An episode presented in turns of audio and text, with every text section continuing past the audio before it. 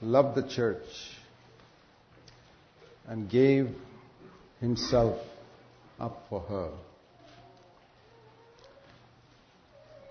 And if I am in fellowship with Christ, I will also love his church and be willing to give myself up for the church. That's one of the tests of our love for Christ, whether we are in fellowship. You know, a wife, God created Eve to be a helpmeet for Adam. That means whatever Adam was supposed to do, she was to help him in that.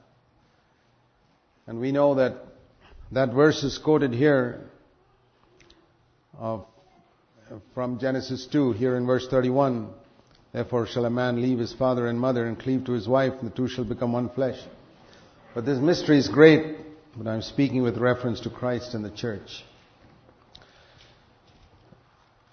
Um, I want you to consider if you are the bride of Christ, whether you are cooperating with your, whether you're a helpmeet to your bridegroom in the work that he is doing on earth today. There's one task that God is doing. He is building His church. And I, I don't believe that we can have a neutral attitude to that. I think of the time way back in the Old Testament when God was going to destroy the world and He told Noah to build the ark. And that was the most important thing happening in the world at that time. There were so many other constructions going on and many other projects that people had. But God had only one project on earth at that time, and that was the building of the ark. And it's a pity that nobody understood that except Noah's family. And Noah's family, they gave everything to build that ark. And I'm sure they'll have a reward in eternity for that because you and I are alive today because they did their job faithfully. It's one of the people I want to go and really thank in heaven is Noah. Because if it were not for him, you and I wouldn't be alive. And he gave everything. He committed himself. He was a man who was working and he was a farmer. He had to support his family. But he took time off from his work, probably cut down on his work to support the family and or got up earlier and worked harder and got his sons to work with him and totally committed to build the ark. And to me, Noah is a great example. He was also a preacher. The Bible calls him a preacher of righteousness. He would go out and stand in the streets and preach that judgment was coming. And even though people laughed at him and mocked at him and mocked him and he and his sons went out and for 120 years they kept at it, even though nobody responded. He was faithful and he knew he was in touch with God. He walked with God and he knew that God had only one project on earth at that time in the midst of everything else, and that was the building of the ark. Jesus said, I will build my church.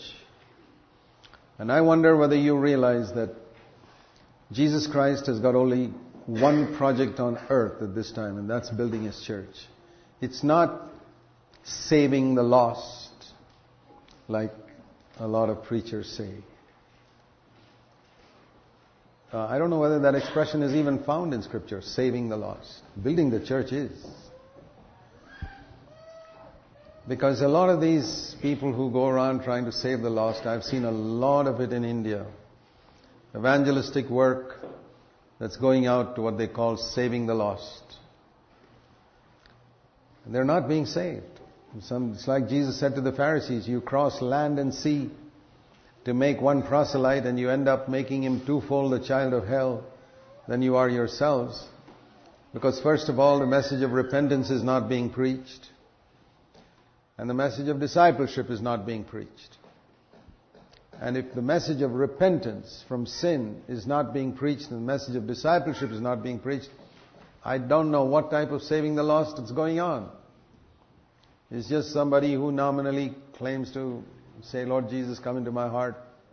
It's like some magic formula that almost guarantees that they go to heaven no matter, doesn't, doesn't matter how they live.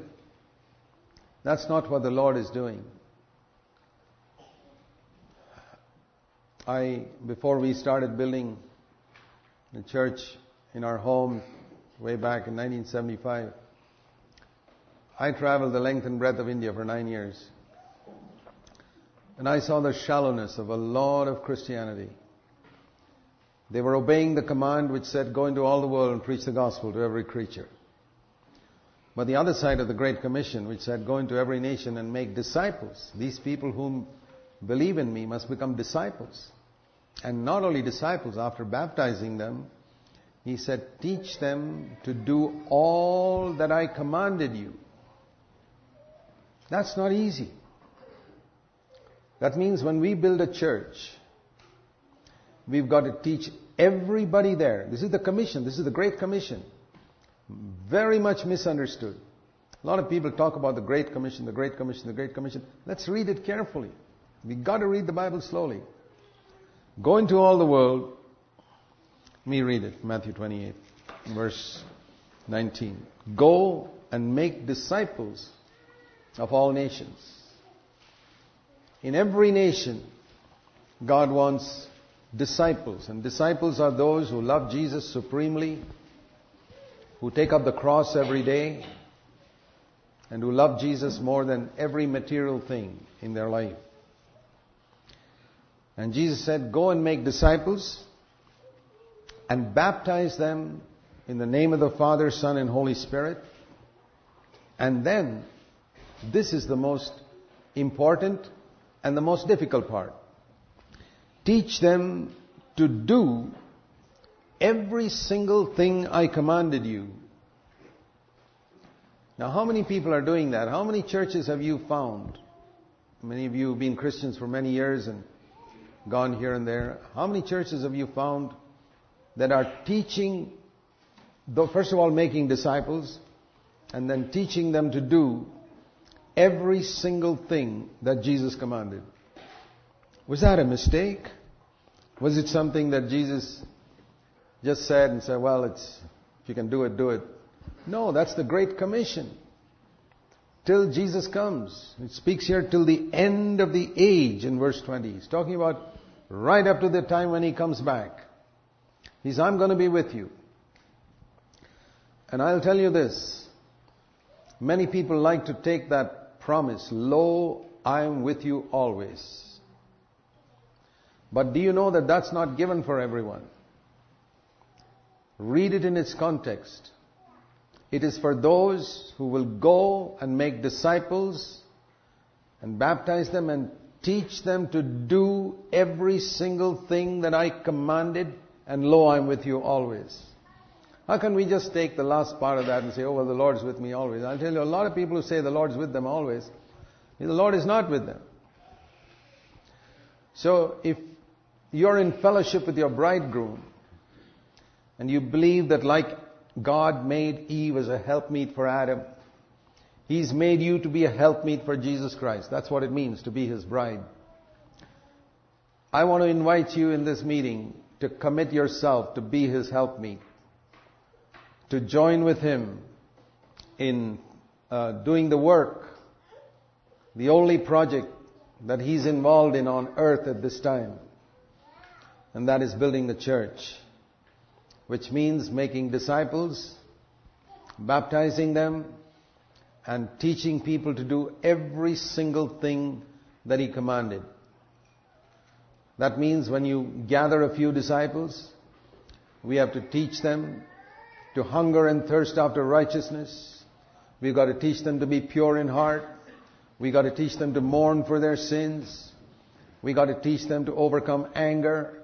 We've got to teach them to stop lusting with their eyes. We've got to teach them to finish with internet pornography.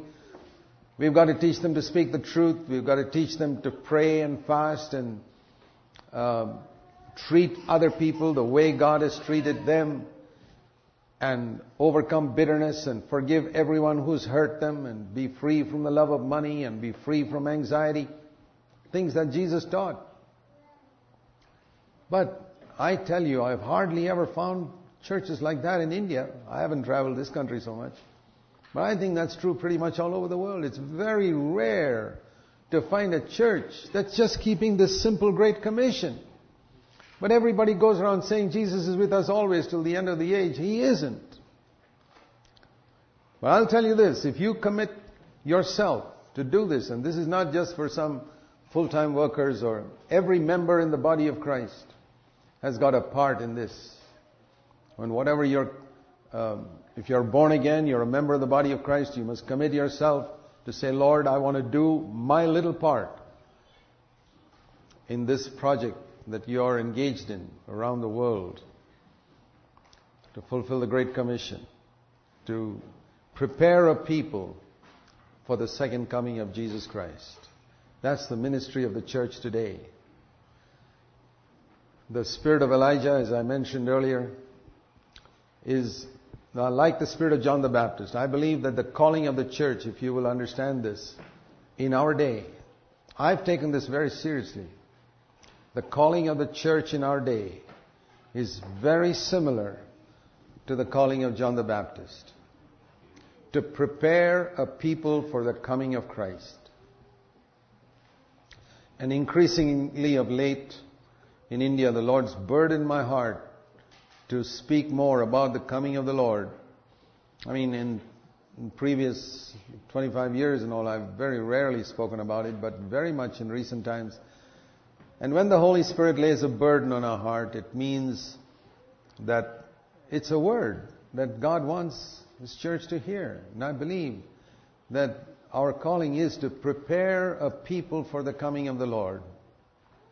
You know, to make the crooked path straight and to raise up all the depressed valleys and to bring down all the mountains of pride and to let all flesh see the salvation of the Lord.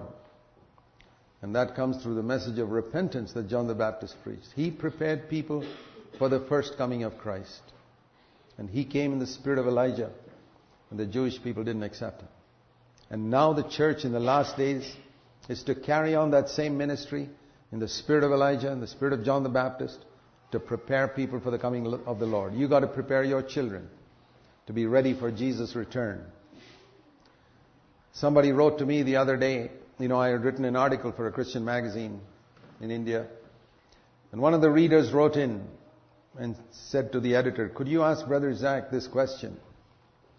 He said in his article that if you don't forgive others, God won't forgive you. I quoted that from Matthew chapter 6 verse 15. Uh, if you don't forgive others, God will not forgive you. Your heavenly Father, I'm sorry, not God, your heavenly Father will not forgive your transgressions. So his question was, does that mean if a person dies without forgiving others, he'll go to hell? He won't go to heaven. So I replied to it. And I said, first of all, I want to point out these are the words of Jesus. These are not my words. It's not Zac Poonen who said it. It's the Lord Jesus Christ who said in Matthew 6:15, if you don't forgive men, then your Father will not forgive your transgressions. And I pointed out, Jesus did not say that if you don't forgive men, God will not forgive your transgressions. Because if he used the word God there, then he's speaking to unbelievers. He didn't say that. You must read the Bible carefully and slowly. Your Father. Your Father means who? We all have enough knowledge of the Scriptures to know that that doesn't refer to any unbeliever in the world. Who is God the Father of? It's not the Jews, the Old Testament. It's the born again children of God to whom Jesus says, if you, who've got a heavenly Father, don't forgive someone, whatever the crime that man may have committed, I don't care who it is. A human being, you don't forgive that person, may, that person may not be a believer. It doesn't make a difference. You don't forgive men You got to read carefully. He didn't speak about believers. You don't forgive a human being. Your father, he is your father. I know he's your father. But he will not forgive your transgressions. And I replied in that letter saying, Now you tell me, if your sins are not forgiven on earth, is there some second chance after you die for it to be forgiven? And you die like that without having forgiven somebody and your heavenly father doesn't forgive your transgressions? And then the next question is, are there going to be people in heaven whose, some of whose sins were not forgiven? Is there going to be one person in heaven who has even one sin unforgiven? How did he get there? No sin can enter God's presence. It's appointed unto men once to die, and after that the judgment. So I'll tell you what I believe. If a man has been faithful to the Lord for 50 years as a believer, even served the Lord, and towards the end of his life, he's got a bitterness against somebody who did some harm to him, and he just won't forgive him, and he dies. I don't have the slightest doubt in my mind where that fellow is gone. He's gone to hell.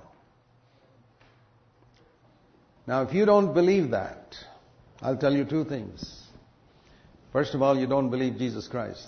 You think he's a liar. Be honest and say, I believe Christ is a liar. Don't beat around the bush and say, no, no, no, no, no. Be honest and say, I think he's a liar. Or say he didn't know what he was talking about. I wouldn't dare to say that. Or say, I believe what the heathen believe. That in the final day, God will take a weighing balance and weigh all our good works and balance it out with our evil works. And if the good works are heavier, this man served God for 50 years. What a lot of good works. But he didn't forgive one person. He'll go to heaven. That's what all the heathen in the world believe. And that's what you believe too in that case. See, when I put it like that, you're faced with an issue whether you really believe the words of Jesus or not. Teach them to do every single thing I commanded you. I will tell you a story of a, a servant of the Lord who came to work in India when he was a young 30 year old man and worked as a missionary for 20 years in India. And he was a very famous preacher and musician, well known and accepted in many circles, Pentecostal churches. When he was around 50 years old, he came in touch with us. And uh, he came to our conferences and our meetings. And for the next two years, he was in constant association with us. He laid aside his ministry, laid aside his musical instruments, stopped producing his tapes and CDs and all that. No, there were tapes only those days, and was with us all the time to hear and responded to the message of discipleship. And a lot of people in India criticized me because he was a well known person. And he says, Brother Zac, you ruined this man's ministry. He was a great musician going around singing. And here you've made him give up his musical instruments, sit around in your church and listen to how to be a disciple. Two years later, he was seriously sick and he was going to die. And he called me to his, from the hospital to his deathbed. Well, in his sick bed, he was about to die in a few days. And he called me and he said, Brother Zac, I want to tell you something. When I came to your church two years ago, I had so much bitterness in my heart against many Pentecostal pastors and others who told lies about me, who cheated me and who spread scandals about me, who were jealous of me. I was bitter. And when I came to your church, it's the first time in my life that I ever heard that if I don't forgive others, God will not forgive me, even if I've served Him for many years. And I knew I hadn't forgiven others. I hadn't forgiven them. I took your word seriously, not your word, but the word of Jesus. And I'm thankful that I heard it. And I want to say to you today that I've forgiven every one of them. And I'm ready to meet my Savior. A couple of days later, he died. God saw the sincerity of that man. He had labored for 20 years for Christ. God didn't want to send him to hell. He sent him to us to hear the word that would save him from hell. How can anybody believe this once saved, always saved thing? That man was on his way to hell, he knew it. But he was saved. You know, God saw the sincerity of a heathen man called Cornelius. But his sincerity would not take him to heaven. He prayed and the angel came and told Cornelius in Acts chapter 10, Your prayers, God has heard your prayers. Do you know that God hears the prayers of unbelievers? If you don't believe it, read Acts chapter 10. He wasn't praying in the name of Jesus. He was a total heathen. He was a military man. I don't know what, what he was worshipping. He had no knowledge of God, but he prayed to this creator, whoever he was, and God heard him because the man was sincere. He gave money to the poor, and the angel came and said, You know that the money you gave to the poor, God's taken note of it. Unbeliever. I'll tell you there are lots of believers whose prayers God does not hear because they regard iniquity in their heart. Psalm 66:18 says, If you regard sin in your heart, God will not hear your prayer. There are many believers I know got sin in their heart. They got wrong attitudes to people. God does not hear their prayer. They haven't forgiven somebody. Not only God hasn't heard their prayer, He hasn't forgiven them. But here was the heathen man whose prayer God heard. But that didn't save him.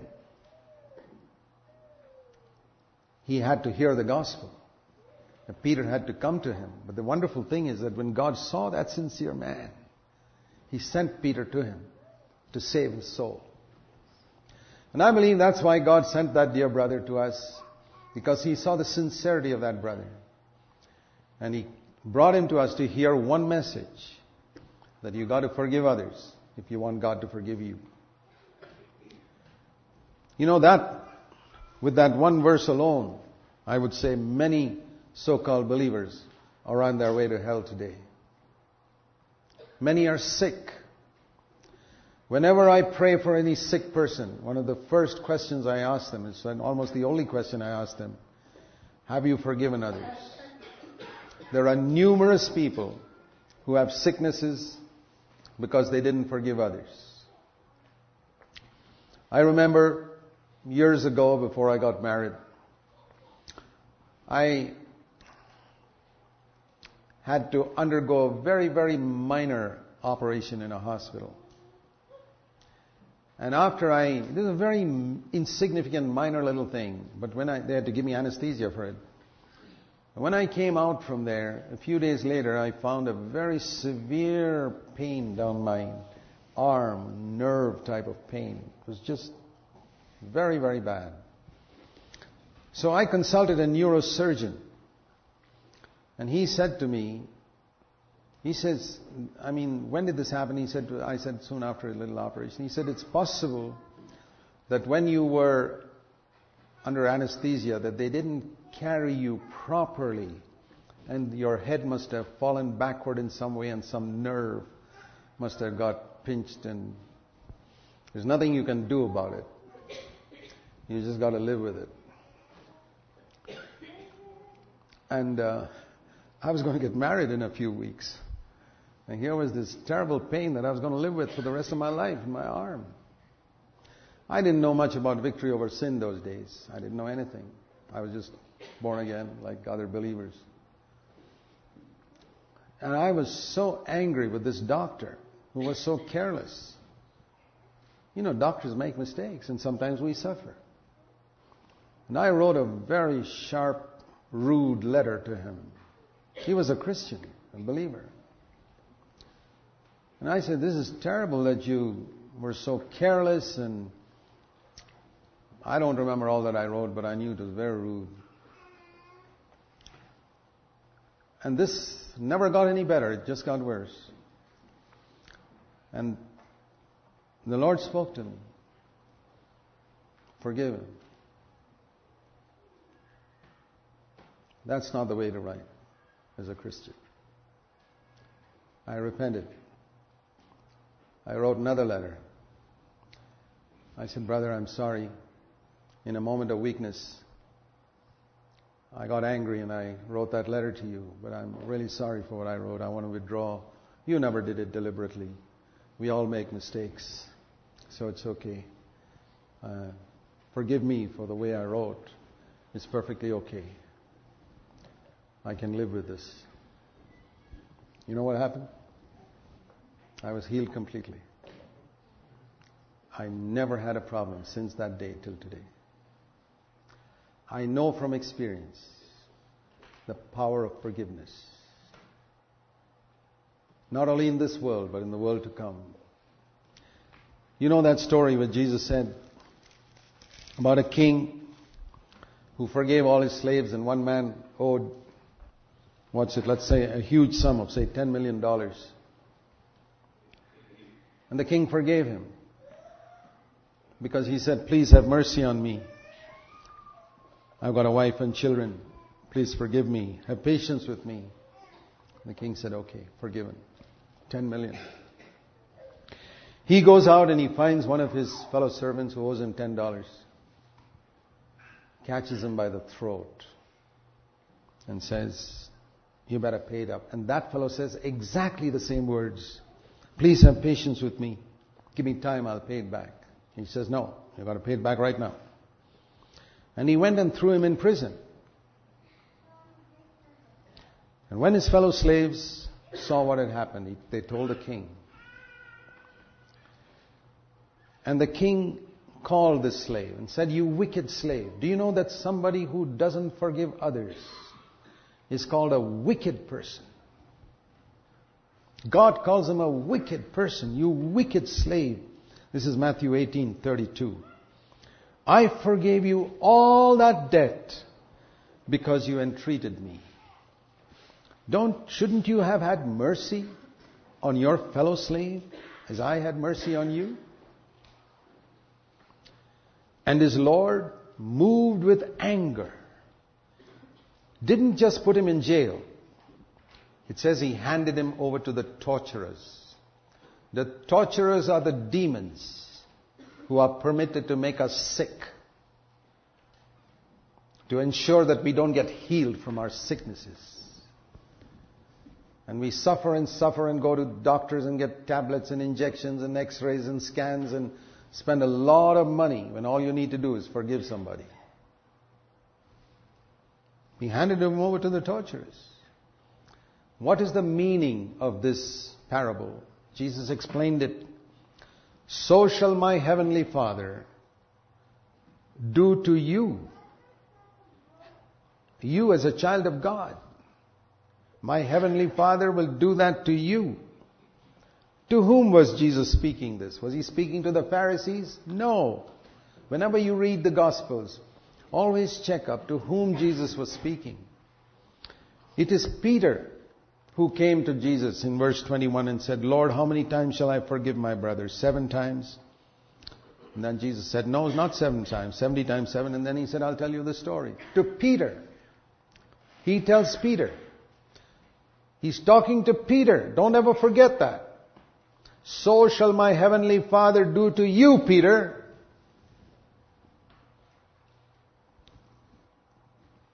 If you don't forgive, and to all those disciples standing there, I know you have forsaken everything to follow me.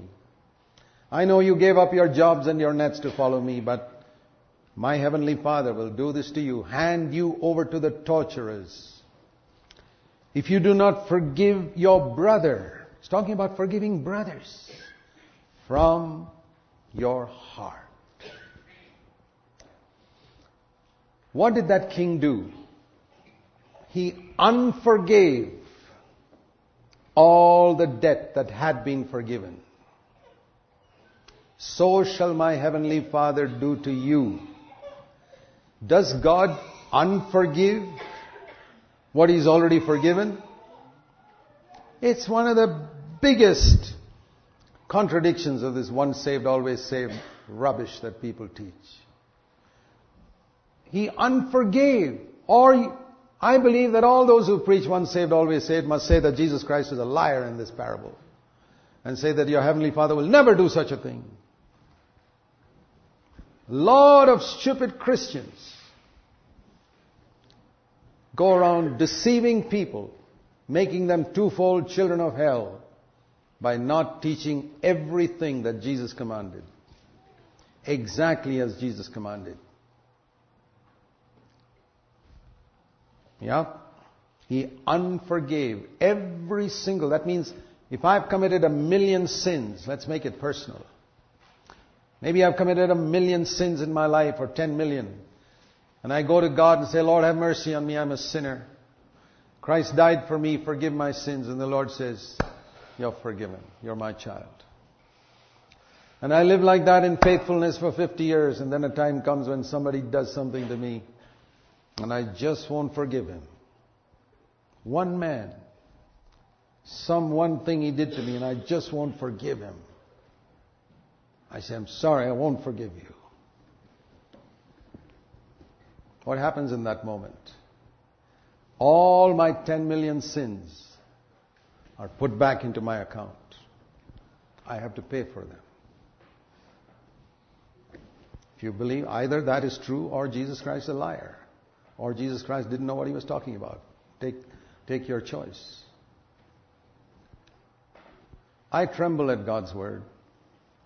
I've studied this book for 50 years and it's never let me down. I've always found that when I take God's word literally, it changes my life. God treats you just like you treat other people. I've discovered that. If you're kind to other people, God will be kind to you. You forgive others, God will forgive you. You are generous to others, God will be generous to you. You give to the church, God will give back to you. It's always like that. He treats us exactly like we treat other people. And He sees how we treat other people. This is the work that God is doing, building His church. And one of the greatest needs in the church today is to teach everything that Jesus commanded. I never in my life want to be in a church that's not teaching everything that Jesus commanded. Why in the world would I waste my time in such a church? Most churches just playing games, making people twofold the children of hell. I don't want to have anything to do with it. I want to have any part in it. I'm surprised that so many people give money in such a church. What are you giving money for? You think it's going to God? The Bible says you must be a faithful and a wise steward. You may be a faithful steward, but you may not be a wise steward. You're putting money in the wrong place. If you give money to God's work, my brother, let me advise you, give it where it'll further the building of the true church, not Babylonian churches and denominations that don't proclaim the full gospel. They're not teaching everything that Jesus taught. There's a lot of Babylonian churches and denominations in Christendom today. That it's not just these cults where people exploit others. A lot of so-called good evangelical churches that are not preaching everything that Jesus commanded. For example, this thing that I just mentioned about forgiving others. There are so many things like this. Many years ago, the Lord told me that I must proclaim, that my, my specific calling was to proclaim the things that other preachers were not preaching. And that's why I spent one whole year once getting cable television in my home just to listen to Christian television in India. To listen to all the preachers who were preaching in India on over Christian television. 90% of them were all Americans, the same people who preach here on television. And I heard and heard and heard and heard what Indian Christians were tuning into and listening. Boy. I was wondering why in the world have these people come here to lead people astray? So much of the scripture which Jesus taught was not being taught.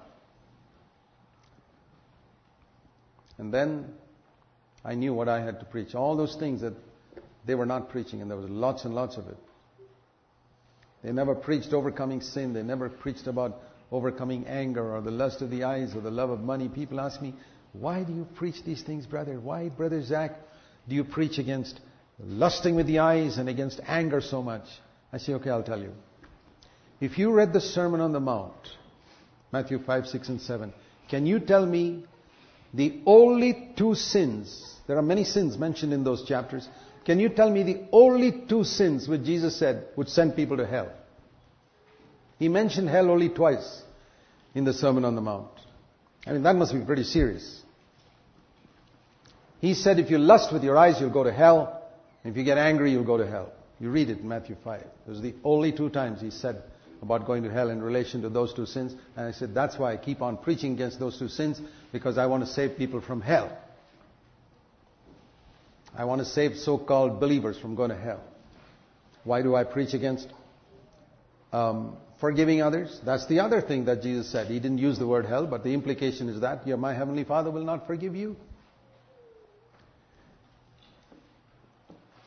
I have often said in my own church in Bangalore, I said, I can't keep you folks from going to hell.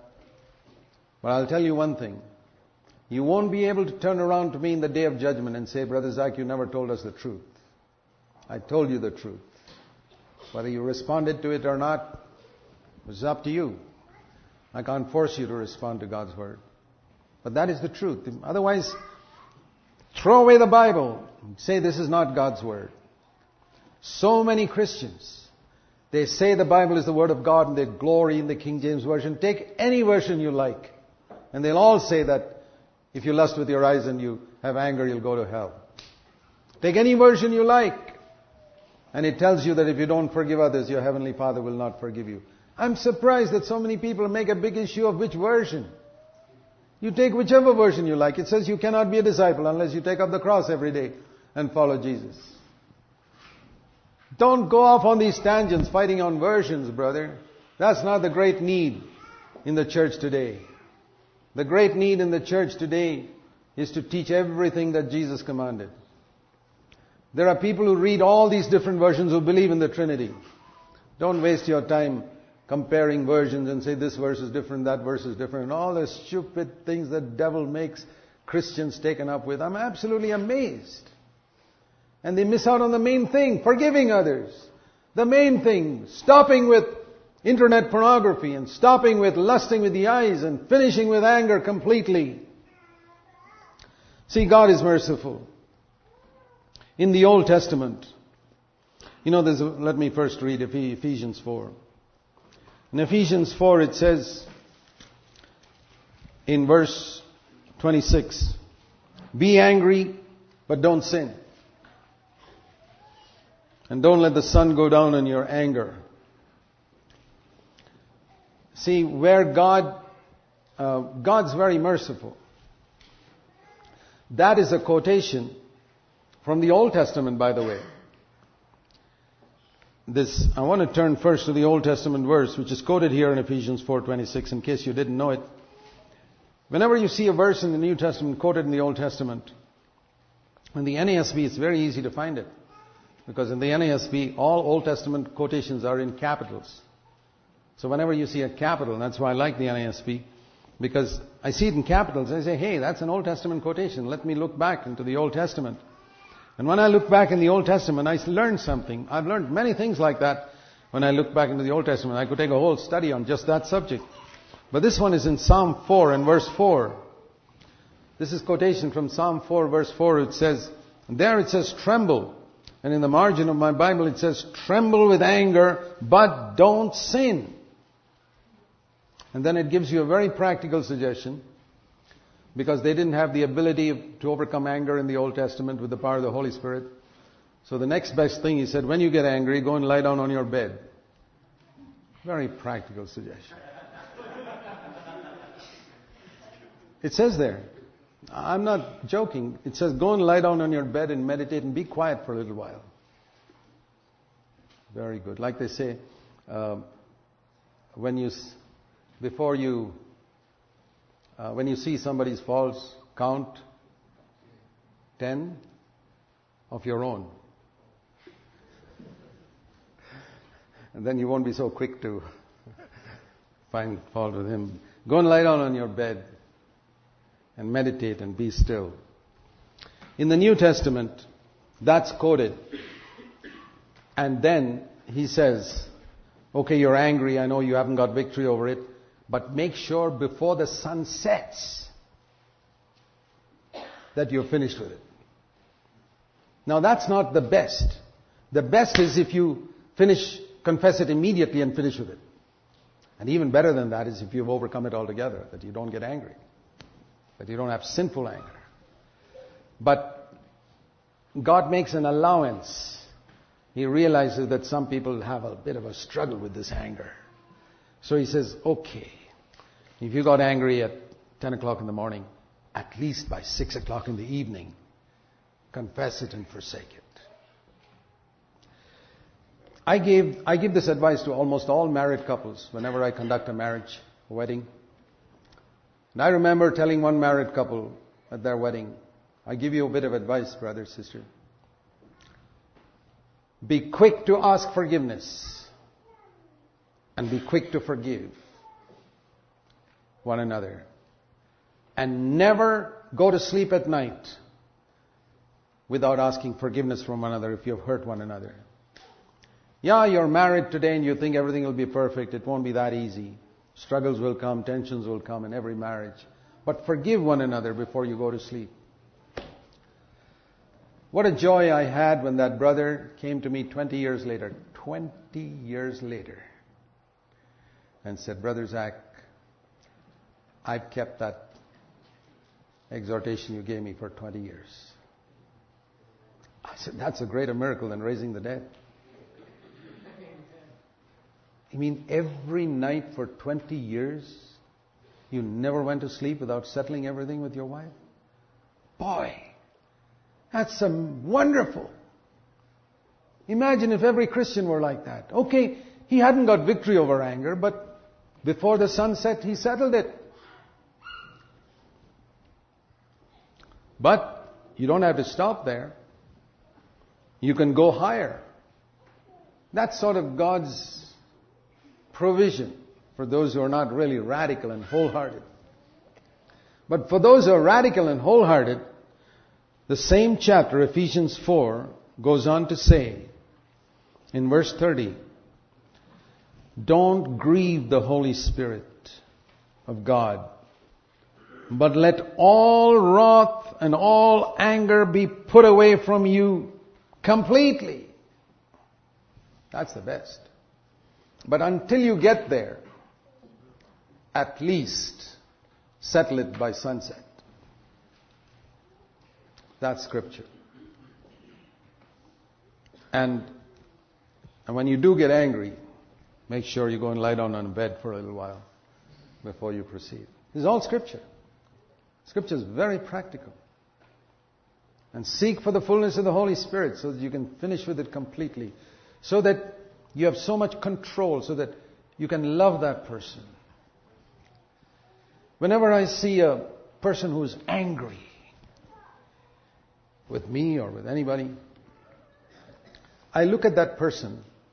I've learned to look at that person like I look at people who got leprosy or cancer. We in India, we see a lot of people with leprosy, noses eaten away, fingers all like stubs. And all hideous appearance, you never get angry with the leper. No. You feel sorry for the poor man. His face is all eaten up. When I see this person getting angry, it's exactly like that. He's a leper. I can look inside his soul and see it's all eaten up. It's not his face. His face looks beautiful, but his soul is all eaten up with anger and bitterness. Do you get angry at a leper? No. You feel sorry for the poor man. I feel sorry for this poor man. He's angry. I don't want to be like him. I don't want to say if you're going to be a, you're going to have leprosy, I'm going to have it too. Or you're going to serve the devil, I'll serve the devil too. No. If you want to serve the devil, go ahead. I'm not going to serve the devil. I want to serve God. So, when we take the words of Jesus seriously, things really change in our life. This is how we can build a church, and I believe every one of you. You don't have to be a great preacher to share with other people. You can tell a brother who's bitter. Do you have to be a preacher to tell a brother who's bitter? Brother, forgive that person. Otherwise, you'll go to hell. You can save a soul by just telling him what Jesus said and telling him to read scripture. There are many things like this I've discovered as I've studied the scriptures. Babylonian Christianity does not preach these things. That's why I say, don't be a part of Babylonian Christianity. Are there true believers in Babylonian Christianity? Yes. Yes, there are. I read that in Revelation 18:4. Come out of Babylon, my people. That's what the Lord says. My people. Come out of Babylon. What in the world are you doing there?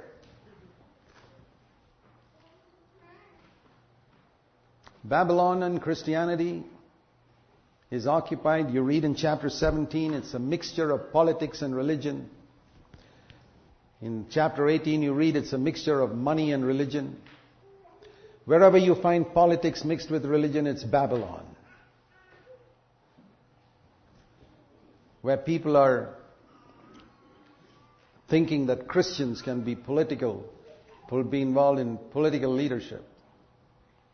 I've never met or heard of a political leader in my life in any country who doesn't have to tell lies.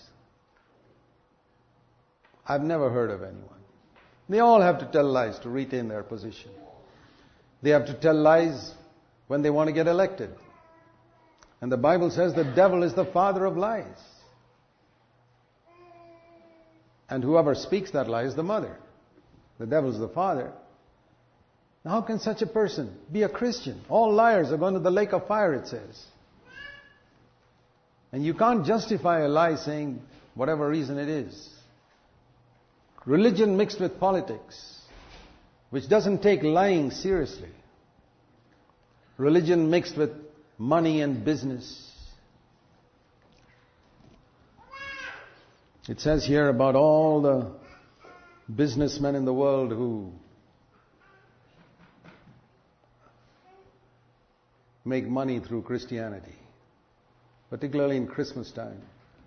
All over the world, I'm amazed in a country like India, which all the Hindu, Muslim uh, shopkeepers, they all Christmas time, they have pictures of Santa Claus and reindeer and all in India where we never see snow. They have pictures of snow and this, that, and the other, selling things to make money. And they weep when Babylon is gone. I heard a story once of a school that opened in the new year. And the teacher asked all the children to tell what they did at Christmas Day. So one little girl said, We are Roman Catholics.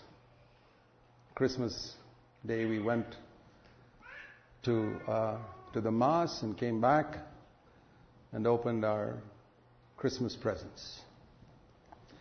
And the other one said, um, we are Protestants, and we went for the morning meeting and came back and opened our Christmas presents. The other one said, I'm a Buddhist. My father is a shopkeeper, and uh, he took us to the shop and showed us all the empty shelves of presents bought by Christians. We just held hands and sang, What a friend we have in Jesus. who helps us to sell all these things to Christians who come and buy it. This is Babylon. And the merchants of the earth will weep if Christmas is stopped. People stop buying these things. What a friend we have in Jesus. They will weep with great lament when Babylon is fallen. This is Babylonian Christianity. It's all over the world. Do you support it? Or do you support the building of the church? If I were living in Noah's time, I'd support the building of the ark. It's the only project God was interested in. If you don't have any place, you say, well, where shall I give my money? Be wise in where you give. If your church is not the right place to give money, give to a church that's preaching the whole truth of God. Send money to this church here. Where the truth of God is proclaimed, where you get a benefit, the Bible says if you get a benefit in some church, you must support that church. If you got spiritual fruit from somewhere, you should support it materially. The Bible says that in Galatians chapter 6. But certainly, don't support Babylonian systems. It's like putting your money down the toilet and flushing it. Love the church and give yourself for it. I decided that long ago. I'm going to be a helpmeet to Jesus Christ in the only work He's doing on earth today, building the church. The gates of hell are fighting against the church day and night. And I want to be a soldier for Christ to stand against it. I hope you will join in that battle, brother, sister, and say, Lord, you have opened my eyes in these days. It's not just a holy life you have called me to. In my own little way, say this to the Lord, in my own little way, Lord, the people I meet, I want to teach them all that Jesus commanded. I want to teach my children all that Jesus commanded. With my life and my energy and my time and everything, I want to support the work of God on earth today. I want to build Jerusalem. I want to build the true church of Christ. And I want to show you in, in Revelation one mark of Jerusalem. See, Revelation is full of symbols, picture language from beginning till end. It's all in picture language. You see Jesus with a sword coming out of his mouth, symbolizing the word of God that comes from him. And the church is also pictured here as a city. And I want you to notice one thing about this city. In Revelation 15, uh, sorry, 21, Revelation 21.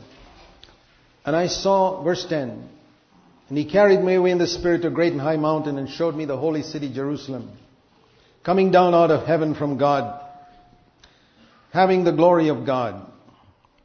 You know, it's described as, in verse 2, as a bride adorned for her husband. It's the church, the bride of Christ. And there's one thing said about this church, this Jerusalem, in the last part of verse 16. Its length and width and height are equal. That means it's a cube. Its length and width, uh, length and width and height, its depth is the same as its length and width. It's a cube, perfect cube. Now the meaning of it is, spiritual meaning is this. If I were to hold a big cube in front of you, you see the length and the, the height and the width of it, but you can't see its depth. You don't know whether it's a cube or just a square piece of cardboard. When I turn it sideways, you'll know whether it's a thin cardboard sheet or a cube. So the lesson I've learned from this is there is a image I present to others about my Christianity. It can be pretty big. I show myself as a very spiritual person. In the day of judgment, God will turn me on my side and show people how much depth I had to my Christianity. Whether the depth was equal to the height and width that I presented before others all my life. Or whether I was a hypocrite, just a thin, square piece of cardboard, fooling people that I was as spiritual as that other person. He was a real cube. I wanted to give the same image, but I was just a cardboard piece. And I fooled everybody in the church all my life. And God turns me on my side in the day of judgment and says, You're not fit to be in Jerusalem. Every stone in Jerusalem is a cube. That's one mark of the true church of God. That's the mark of whether you're in the true church. You don't have to be a very spiritual person. Your cube may be one inch by one inch by one inch. That's fine, brother. That's okay. Turn it on the side, it's one inch depth, you're alright. You fit into Jerusalem. It's not size. The question is, are you a cube? Or are you just a square? You don't have to worry if you're not so spiritual like somebody else. Don't give the impression that you're more spiritual than you really are. That's how Babylon is built. Full of hypocrites, Pharisees. It's a challenge. Let's cooperate with our Lord in the one work He's doing throughout the world today and as we approach the end of time. To prepare people for the coming of the Lord. I've taken it very seriously. I say, Lord, I want you to give me health and strength as long as possible so that I can challenge people everywhere I go to be cubes, to have the same depth in their Christian life as they present before others. Exactly the same. I don't want the depth to be one bit less than the image I present before others. My inner life must be exactly according to what I preach, down to the last letter. And I never in my life want to speak something that's not true in my inner life. And I never in my life want to present an image that's not true. That's the difference between a religious Christian, part of Babylon, and a spiritual Christian who's part of Jerusalem. Christ loved the church, gave himself for it, and he's inviting his bride. Don't seek your own life. Don't seek to spare your own life, brother, sister. I remember we had a couple of brothers in our church who ran grocery stores. And I told them, we have four days of conference in a year. I want to encourage you to close your grocery store and come to the conference. I know you lose money. I prophesy in Jesus' name God will make up to you for it. One of them listened to me, and God blessed him amazingly. The other didn't. And I see a difference in them spiritually. When we come to the Lord, we can come like David and say, I will never offer to the Lord that which costs me nothing. Or I can be like those Pharisaical misers calculating, calculating what is the minimum I have to do for God. They're not the bride of Christ. Christ loved the church and gave himself for it completely. And the bride of Christ has got the same spirit. Building the church is uppermost in their mind. It's all it's a thing that occupies their thinking all the time. The others are calculating, calculating, calculating. And that's why they never make much progress. They're good brothers. Twenty years later, they were getting 100% in the kindergarten 20 years ago. They get 100% today, still in the kindergarten. They were good brothers 20 years ago. They're good brothers today. But there's no progress. They've not become more like Christ. There's no greater passion. There's no fire in their life. You meet with them and talk to them, they don't set you on fire. They talk and discuss theological stuff. Don't be like that. Give yourself to the building of the church. Let's pray.